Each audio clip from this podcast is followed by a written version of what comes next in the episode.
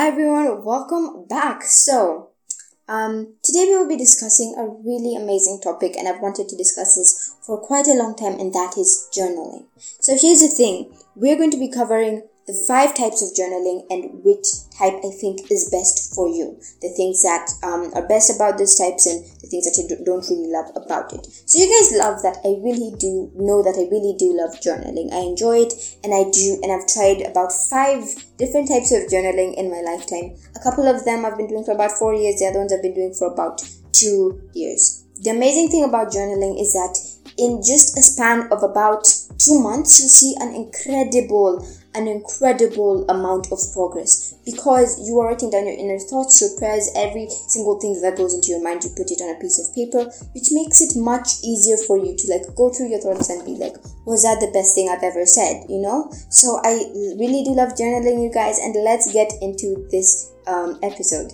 So, you guys, the first type of journaling, which I think is an incredibly common type of journaling, is bullet journaling. So, many people use this but I don't think it's talked about enough. I know in my recent episode I said that in the time you um, it takes you to do one page of a bullet journal, John Legend could have written his whole Christmas album, but this this type of bullet journaling ever since I re- recently started like going more into it it's really amazing and i really do recommend you try it so for those of you who are asking what is bullet journaling great question so bullet journaling is technically so it's a system that organizes schedule scheduling, reminders, to do list, brainstorming, and like very many other organizational tasks in a very pretty, amazing, like beautiful aesthetic spreadsheet. I feel like that always helps. I'm so sorry if you can hear talking in the background. I'm so sorry, guys. I literally paused the um, episode for like a minute because my mom was on the phone. So um, the mic was picking it up and I did not like that. But um, also, I'm sorry if the acoustics have changed. But anyway, um, bullet journaling is very, very pretty. It's very, very aesthetic. And normally it includes like a lot of pens and many markers. It really does have quite a few brush pens. If you have brush pens, that's normally very, very good. And I know you guys are probably wondering why should I bullet journaling? What does it help with? Like on a long term um, basis what does it help with well then i am very very glad you asked you probably didn't but either way i'm gonna tell you so anyway number one it helps with self-care just loving yourself and understanding that if this is what you love well then Obviously, self care. Then, number two, anxiety. It has been said that bullet journaling helps anxiety because you're able to put what um, you're feeling into colors in a very pretty, aesthetic looking way, like I've just said. Number three, habit tracking. You can add in an, a habit tracker and you can also add in an, an anxiety tracker just to make, just to see like what makes you feel most anxious, you know. Number four is for people who love crafting this this is where you generally want to go. Yeah i'm making a pathway for you please. And number five is gratitude. You can have a little gratitude um place where you write down what you are thankful for on a day-to-day basis. Speaking of gratitude so anyway there is gratitude journaling which is on number two out of the five very common types of journaling. So, gratitude journaling is technically writing three things that you're grateful for on a piece of paper. Though I was going through a site that did not say that you're writing three things you're grateful for on a piece of paper, I really do love the definition of gratitude journaling. They say a tool to keep track of the good things in life.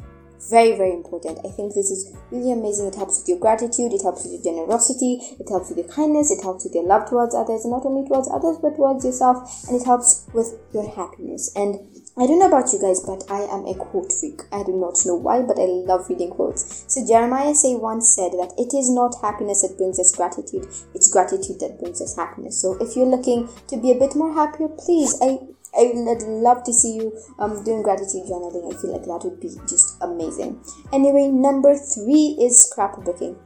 So, scrapbooking, scrapbooking, according to Google, is a method of preserving, presenting, and arranging personal and family family history in the uh, form of a book, box, or card. Wow, that was a very tough, um, what's it called, a defini- definition. But for me, I feel like scrapbooking is just putting like grabbing scraps of paper grabbing newspapers grabbing um, roses, roses gra- grabbing like dried flowers and putting them. So it's normally, it really normally includes a lot of sensory. It's not as much like bullet journaling. It kind of is like bullet journaling. You're not going to be writing as much, You're not going to be drawing as much. You're going to be letting the paper do most of the work for you. By the way, you guys, I will put in a link to the description for like a really amazing scrapbook idea journaling so you guys like have um more of an idea on like what it is. So anyway, you guys, this is best for people who love crafting, people who want to be a bit happier, people who love self-care, and people who love self-love. So if you love all these things, well then, once again, you guys, this is your pathway. Please go to scrapbooking. I think you can alternate between scrapbooking and bullet journaling. It really just does depend on what you're feeling on that exact day. So number three, is this number three number four? I think this is number three. So daily journaling. I love this. So this is recording the things that happen on your in your life on a day-to-day basis. This is really amazing. You can write about at the end of the day. Feel like that's the best time. Right before you go to bed. You write everything that happened from the beginning to the end. But do not over journaling. We will talk about that in a couple minutes and what it is. So this is best for happiness, kindness, and love.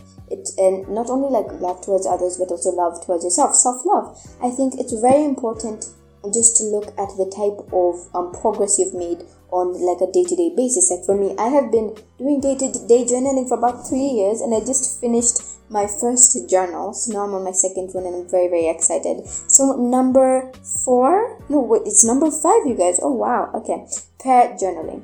This is very, very simple. Letters to God. I really do enjoy this 100%. You can write in your favorite Bible verses or your favorite verses, one thing you are very, very grateful for that God has given you. And I think it's like really, really good when it comes to growing faith, when it comes to growing your happiness, your kindness, your love, your joy, your peace, just very many aspects. And you can also add in like devotional um, snippets into it. And I feel like that always helps. You guys know that when I am focusing on my podcast, I not only focus on the pros, but I also focus on the cons. And journaling does have a couple, and these are just three of the very few that there are.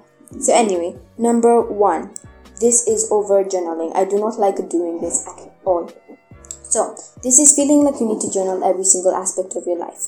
And this is a very, very good example is, um, I don't know whether you guys have heard of this guy, um, so Robert Shields. For 25 years, he journaled about every five minute interval of his life. That is not a good place to be in because um, in those 25 years, he wrote more than 37.5 million words million words, you guys. That is more essays than I have ever written in my entire life. So here's what happened, you guys. He got so caught up in journaling his life that he forgot to live it. And I don't want you guys to go through that, like journaling so much that you forget to live it. Remember that happened to me where once my um family had asked me whether I wanted to play a board game, but instead I said I wanted to go and journal. So I went to journal, and by the time I was back, I realized that they were playing my favorite board game, and I had missed out on that. That is why I recommend 100%. Please journal at the end of the day. At the end of the day, you are in bed. It's not like someone's gonna come and wake you up and tell you, "Hi, you have to go and do a board game." No. So number two is writing about negativity can cause you to spiral down. So here's what normally happens with me. With I feel like many people this happens to.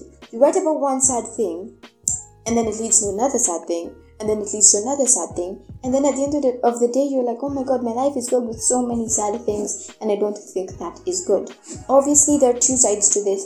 You can write one sad thing or like one bad thing you did in that day and you didn't realize until you wrote it down. Like for me a good example was some time back i said something to my dad and it wasn't the kindest thing. So i was writing it down in my journal and it was like I really said that. That was really rude of me. So at the end of the day, I remember I went to my dad and I was like, Dad, I'm sorry. I just realized that what I did was not kind. So anyway, if I had not written that down, if I hadn't really reflected on what I wrote, I wouldn't have realized that what I said was not nice. Number three is that your words can be used against you if others read it. Here's the thing, you guys. This is a very cool pro tip for me. Do not get a journal with a lock. I know many people will probably be against me for this, but here's the thing.